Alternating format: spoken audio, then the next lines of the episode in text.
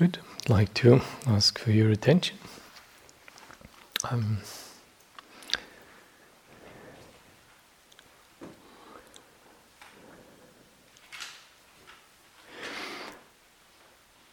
it's hardly believable that so many weeks have elapsed. Some of you have been here for been here with me for six week weeks. Some of you even longer. Um, where has it all gone?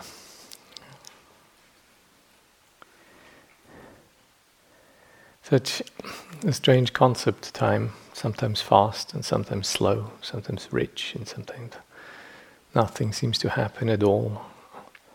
It presents its own challenges how it is to be remembered. Um, I trust that you will not easily forget this time here. You, your practitioners um, of great earnestness, and whatever your expectations were for this retreat, and whatever your experience was of this retreat, um, I am sure you have understood that, that your experience and your expectation is very likely to diverge in some way. Sometimes it is we experience things that exceed uh, our expectations. Sometimes we are disappointed with um, ourselves, the place, the teacher, the teaching. Um, and sometimes we're, you know, we have unexpected encounters with parts of ourselves, with parts of a teaching, which um, has hopefully come alive in some ways or has been uh, deepening your confidence that it is of value to be taken up and to uh, let your life be guided by.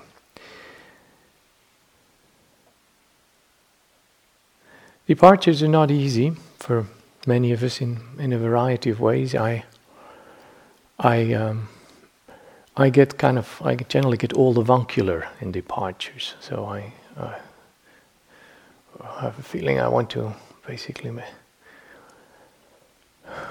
prepare dharmic sandwiches to take home. so, so, I kind of um, I am poignantly conscious of all the things I have not spoken of, of all the things we have neglected, of everything that is that I can I can think of quite a number of things that haven't done justice to. So I'll definitely will have to uh, own up for that one day when I have to own up what I did with the Buddha's teaching. Um, I have learned with you, from you. I have been touched by you. It is. I don't want to just because I do most of the t- talking here, um, it doesn't mean that I don't get things from you. Yeah, I feel very rewarded by the, your dedication, your willingness to be part of this, to continue to be here. Um, I'm old enough to know that it is taking effort to apply oneself to be and relate and uh, plunge into one's own mind and cultivate one's own mind. It is a, it is work and takes energy to uphold a group, a group ambience, to uphold the, collective frame of a retreat. Um, I would be very surprised if you were always keen and eager to listen to me.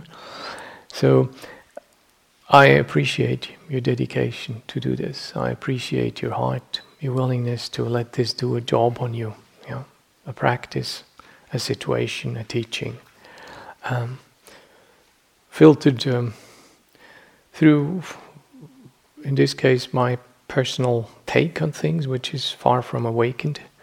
Um, you would have deserved better. That's my feeling. You would have deserved the Buddha, and all you get is crummy old Kensho.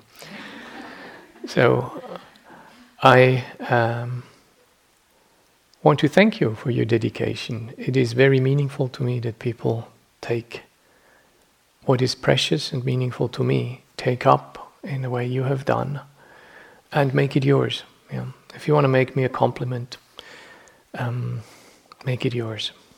That would be my greatest compliment. Just there will be stuff in there that is particularly for you, and there's probably stuff in there that isn't really very crucial for you right now. So it, um, you know, in a way, disciples need to be smarter than teachers. You know, in the kind of the mythological, spiritual path world, the teacher arises when the disciple is ready. Um, I've always found this to be not true.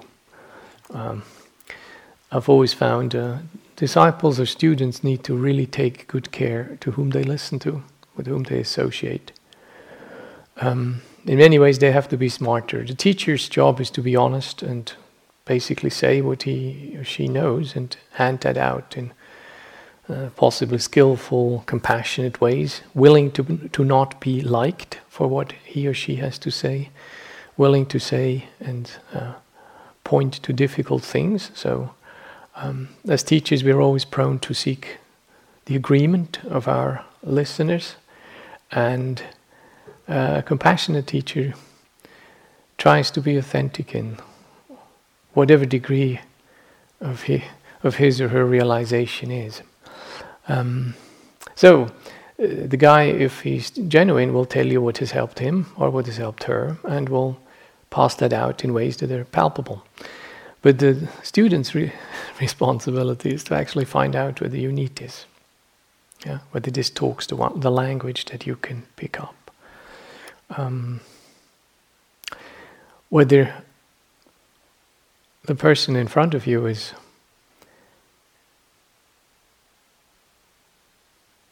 telling you right now what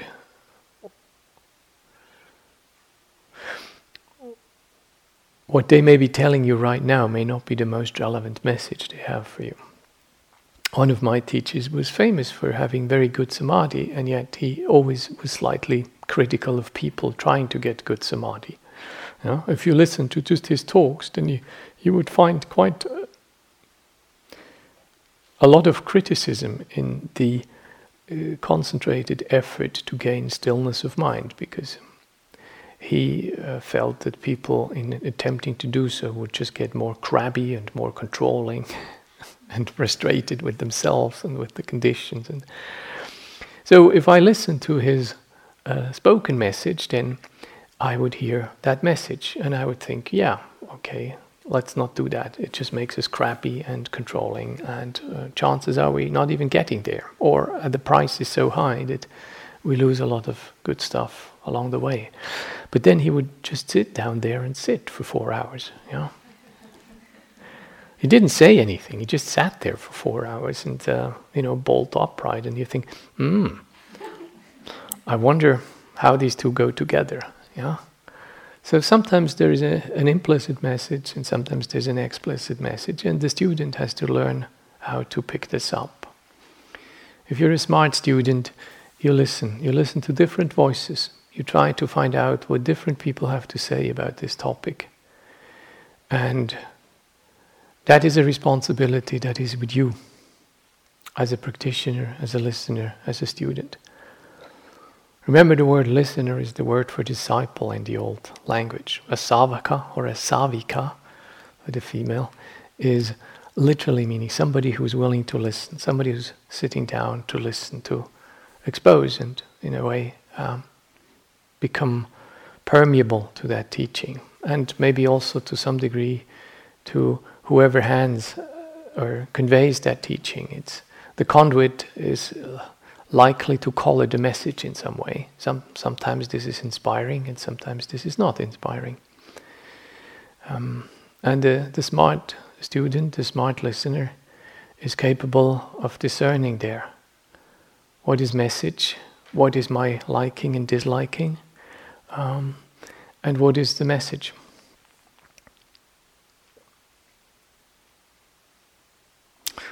I would like to warn you, many of you have spent weeks here uh, in a sort of quite rarefied envi- environment, high degree of safety, high degree of politeness, high degree of control, very predictable environment, low threshold of impingement. And that has had an impact on your mind. You may not be aware completely to the extent this has had an impact. Um, sometimes we don't feel gradual processes. So, if you will leave from here, expect a few jolts. This is likely to occur. Those jolts will come in many ways. You may find um, your contemporaries rather speedy. Uh, you, you may find human interaction to be fraught with delights and pain very close with each other. Yeah, a finger breadth apart. Uh, you will find ambiguities that somehow didn't seem so obvious when you were sitting here in the, in the laboratory conditions of the FR. You may experience uh, likely mood swings, even if you're not of the moody disposition. Um, this is not an indication that your practice doesn't work. This is not an indication that Buddhism uh, uh, doesn't do uh, good things in your life. Um, this is not an indication that you now should um, stop meditating and take Ritalin or so. it just means that your system will have to adjust again. So you you'll be well advised to be somewhat careful where you go and how how you handle intensity. Uh, even seasoned practitioners have quite dramatic uh, shifts, both in their inner experience and in their uh, the reactiveness of the mind it's easy to fall prey to thoughts that um, it was a waste of time or I'm going to change this definitely. Never again in my life will I. And it is likely uh, that the effect of a retreat is, is slow and it, it, it's time that will, that will really make you aware of things that have shifted, that have changed, that have uh, been in ways and you have been altered by this. I am quite confident that you uh, cannot come here for six weeks and more to practice, and uh, that you will forget that. I don't think this is easily possible. You know, I mean, the human capacity to displace, deny, and forget is staggering. However, um, both as a as a teacher and as a um, as a therapist, I'm I'm I'm a strategic optimist. I I could I could give up my professions if I wasn't thinking in the possibility for health, uh, well-being, and awakening. It's the uh, it's the Buddhist disciple that basically saves the therapist. To be honest with you, uh, therapy without the vision of Dharma seems a rather uh, sad craft. But the horizon, the um, promise of a Buddhist vision for happiness, maturity, growth, and awakening. Finally, is uh, has always been an, a great inspiration to me. So, consider, take stock of your uh, where you are right now, and it's good to affirm some of the things you you have found great clarity in. Uh, you have found um, conviction that this is something that needs acting upon in your life, then it probably does need acting upon. Maybe you do need to make changes, and it'd be good if you affirmed this right now. Not heroic things like "I will not miss a day, a day's meditation" or so, uh, or um, "I'll never be angry again." yeah remember, uh, the bar for this is quite high. You know, if you're beyond desire and beyond anger, the two of them are at the same level, then you are basically an anagami. You know? So you, you've left the five lower fetters behind and weakened the five upper ones. Um, so this is probably not the kind of determination that is useful, but maybe you have other things that you know. Ask for a change in your life. Ask for a redeployment of your resources time, attention, money. Um, consider life uh, will kind of continue happening, and I trust that you know where the stuff grows, yeah, that you will know where to find inspiration, where to find teaching. I um, you have you're very privileged over here in the states. You have many centers. Um, you happen to be, uh, in a way, the most privileged language insofar as uh, the majority of texts that have ever been translated into any other language uh, have, I think, are now in English. Uh, there may be still some competition. The Chinese did a really good job at massive translation efforts, but I believe um, by now, I guess it's probably English. So you are privileged. You have probably the most access to this. If you um,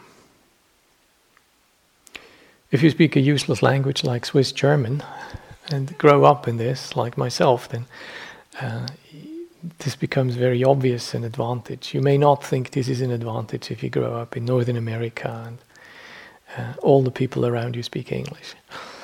Um, so, consider yourself privileged, and there is no shame attached to privilege, but the, there's a duty attached to privilege. The duty is making use of privilege and being good stewards, good stewardship with your privilege, your There's many ways you can make this practice alive. You don't need to end up in a monastery. If you do feel like uh, wanting to end up in a monastery, this is increasingly also possible. Uh, more monasteries are happening. Uh, the women's community is growing. Bhikkhunis have finally, after a thousand year lull, uh, emerged on the map again. So, uh, even if you do want to go to a monastery, you probably have more opportunities than um, generations before you. Uh, but there are many ways you can practice. There are many ways. The yoga of relationship doesn't just happen in monasteries. The yoga of meditation, contemplative inquiry, doesn't just happen in monasteries or in retreat centers. Um, remember that one of the clear comprehensions, there is one of them, the, the fourth one, which has two parts. The first part was asking after what is my specific meditative exercise? Being clear in detail is useful. Not because detail is going to fix everything, but it's a skill to be able to be clear precise and tender. It's easy to be clear and precise and clinical. Uh, and it's clear, it's easy to be soft and, um, and tender and be completely foggy about it. That's also possible. The art really is being both clear and precise and gentle. Um, the other part of that sampajanya is you know, the magic uh, question that allows me to turn any situation I'm in into a situation of practice. So, not I need for my practice this, this, this, this, this to be in place. Sorry, you're not part of my practice. You know, can't have any dealings with you anymore. But instead, how can I turn the situation I'm in into a situation of practice? How can I stop losing time when I practice?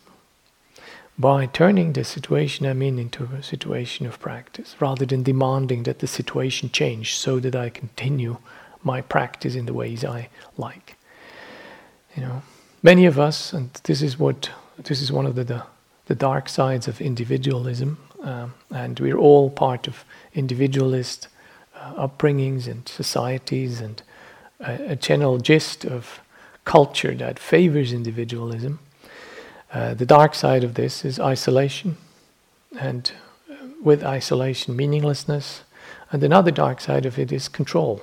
I make demands before I talk with the universe about me growing up. You know, I make demands and I try to wangle things and I try to manipulate.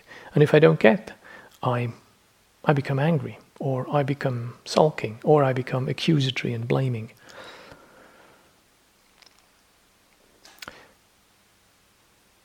The second part of that third sampajanya asks us to do precisely the opposite. It asks us to do, say, to basically bow into this and say, what can be learned here? How can I practice under these conditions? What are the things that this situation I'm in right now asks for as virtues to be developed. Maybe it's not samatha. Maybe it's not comfort. Maybe it's not getting things as you like and deepening things at a safe edge, which I had decided for myself. Maybe it's something else patience, non reactivity, soberness, receiving feedback I may not want to hear. Maybe it's not even quite clean, you know, and yet there is more than a grain of truth in it.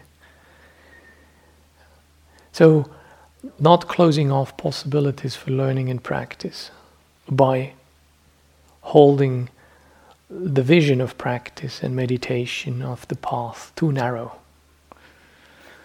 So please don't disown your friends.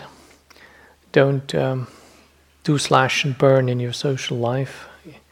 Uh, even if somebody out there still may occasionally drink a beer or not yet be converted to uh, militant veganism or so. Um, be kind and ask yourself what can be learned wherever I am. Maybe this situation needs changing, but even in situations that need changing, uh, often there's something for us to be learned. Very much in this vein, I wanted to go back to what some of you already have heard of me. It's the, a little text. It's the story of the bamboo acrobat, the Sedaka Sutta, a little gem tucked away somewhere in the Sutta Nipata. And those of you who have been here longer will remember, I think I used it at the end of the first group who left after two weeks. It's a beautiful little piece of text. It's about uh, two, two acrobats, one probably a girl, uh, one assumes a, a, a young uh, pre adolescent girl and somebody she refers to as her master. And these are very humble people. They, they do uh, tricks and, and travel the villages. Remember the days before TV and smartphones made entertainment ubiquitous.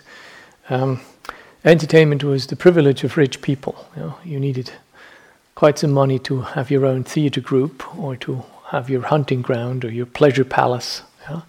So entertainment was appreciated, and there were mon- wandering entertainers traveling the villages. Um, I know, I don't know whether this has happened in this country. I would expect it must have. Um, I know it has happened over in Europe as, as long as we can think of. Uh, right from Roman days, we know of wandering entertainers. Um, so these two people, the Chandalavamsikas, uh, were probably such entertainers, and the story is uh, um, has a narrative frame. It's the Buddha speaking to his monks about this bamboo acrobat. Let me just read it to you. This is Andy Olendzki's translation. Um, another thing, the, the bamboo acrobat has the unflattering name of Medakatalika, which means um, something like frying pan, which you will tell me is not a really pretty girl's name. Uh, I uh, thought that this girl uh, received its name probably from um, the type of equilibri, equi, equilibri, equilibrism it did. Uh, the idea is that the uh, the master, probably the, the one expects a middle-aged gentleman, um, having a bamboo pole, and this bamboo pole is probably either here on the chest or probably on the forehead, and one expects him to stand firmly, uh, holding this pole upwards, and the girl probably hopping via his knees and shoulders onto the pole, climbing up, and I believe she gets her name from the fact that she is horizontal, that she, in some way, seems to place herself horizontally. I guess that's, I gather, where the frying pan image comes from. Yeah. Basically, uh, the Indian version of planking. So, the Buddha refers to these bamboo acrobats.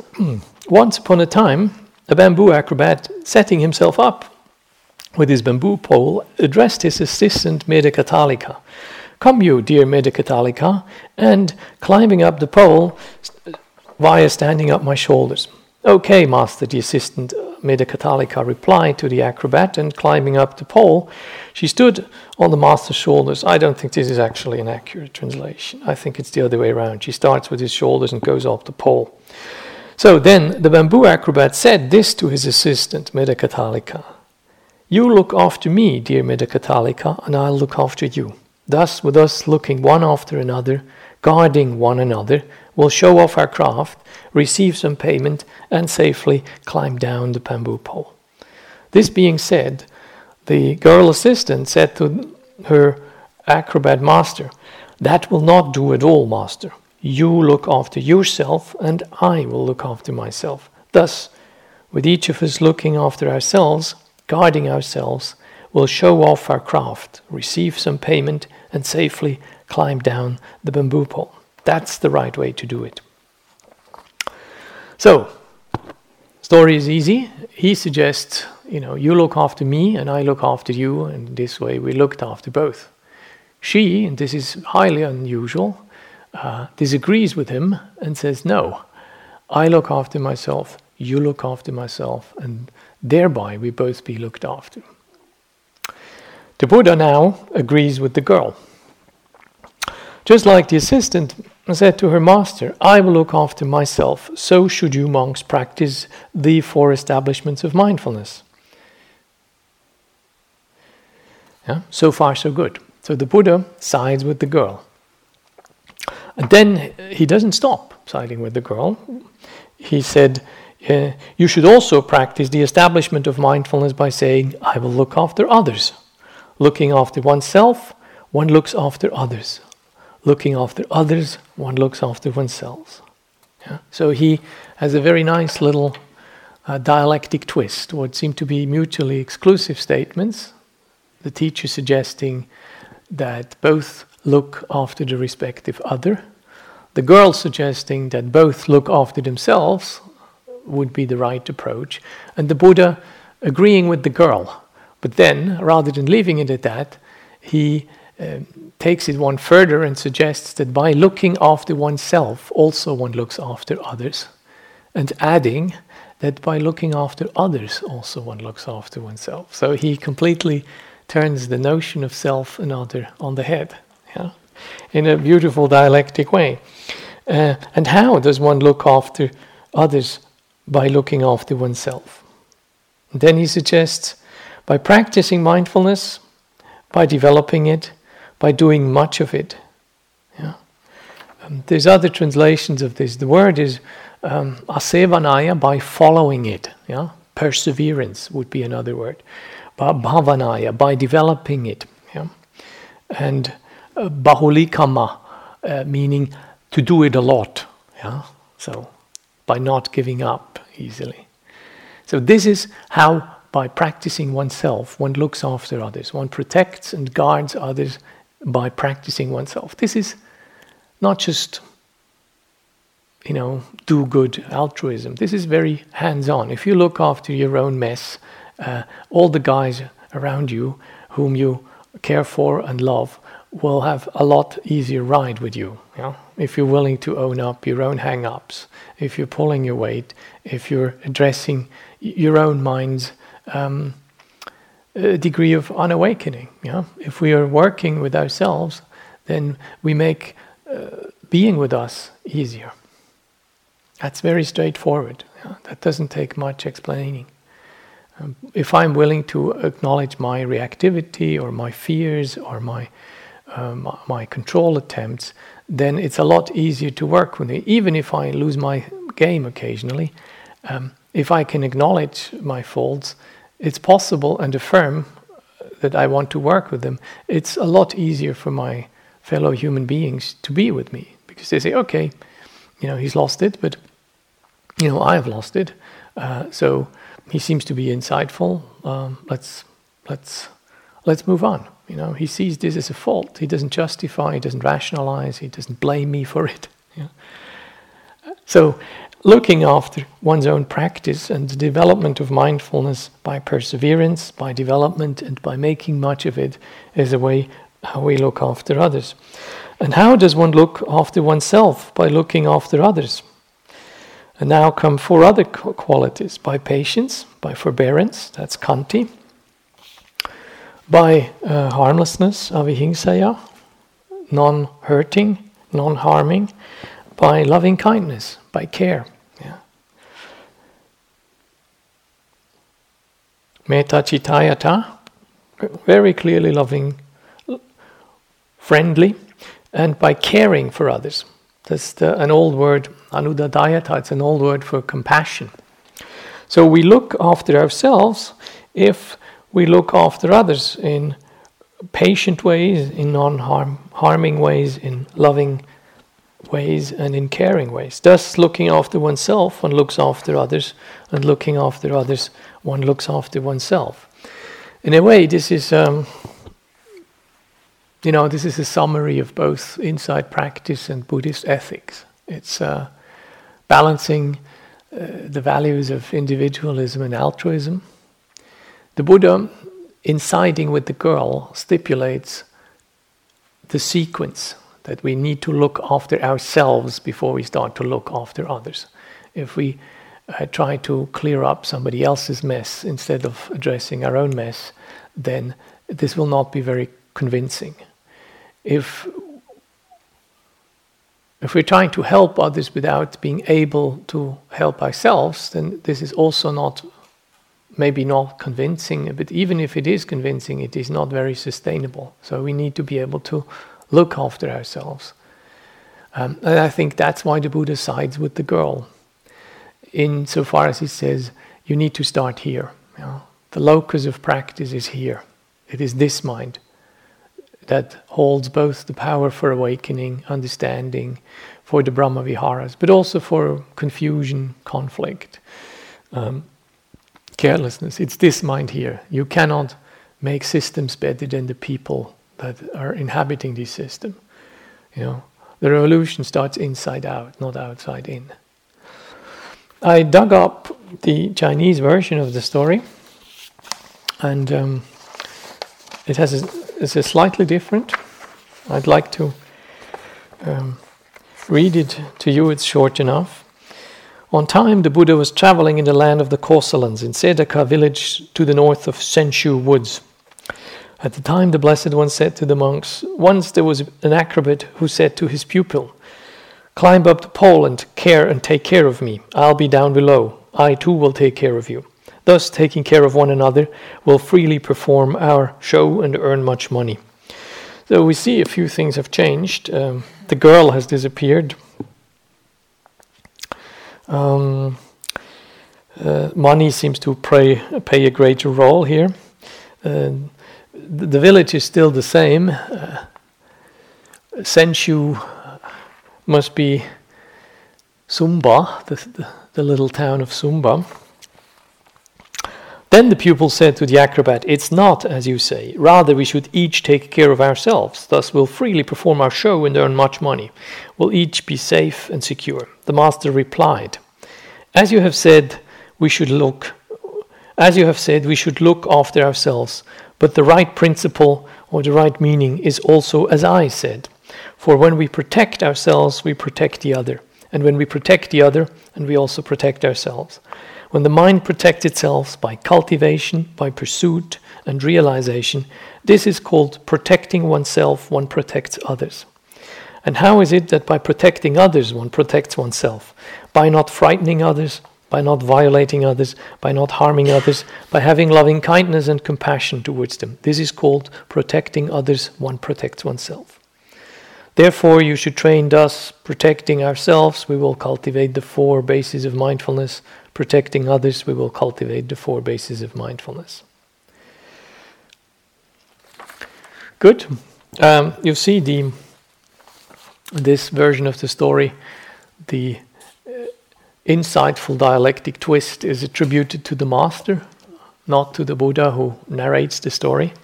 Uh, but the major gist uh, is is there, is, is there as in the Pali. So we uh, only just recently found his text, and uh, I'm pleased to see a Chinese version of it. Yeah.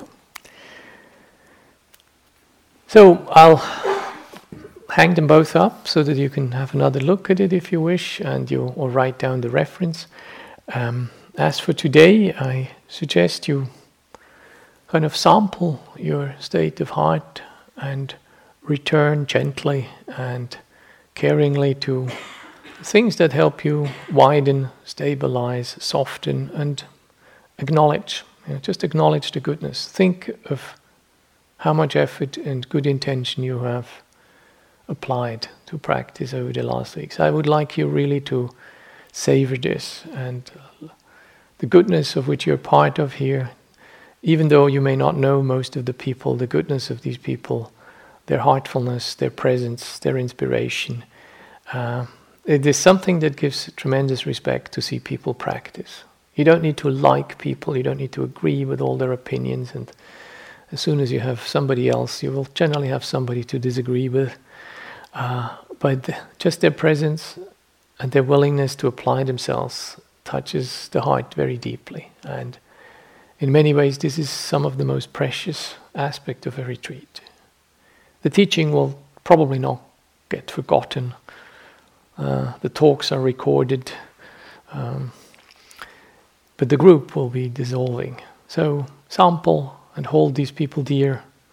Uh, practice some metta and some appreciation, a sweet appreciation of what you what you all mean to each other by simply being here, by coming back hour after hour, by practicing, and by um, releasing, being willing to release others from our concepts, from our perceptions.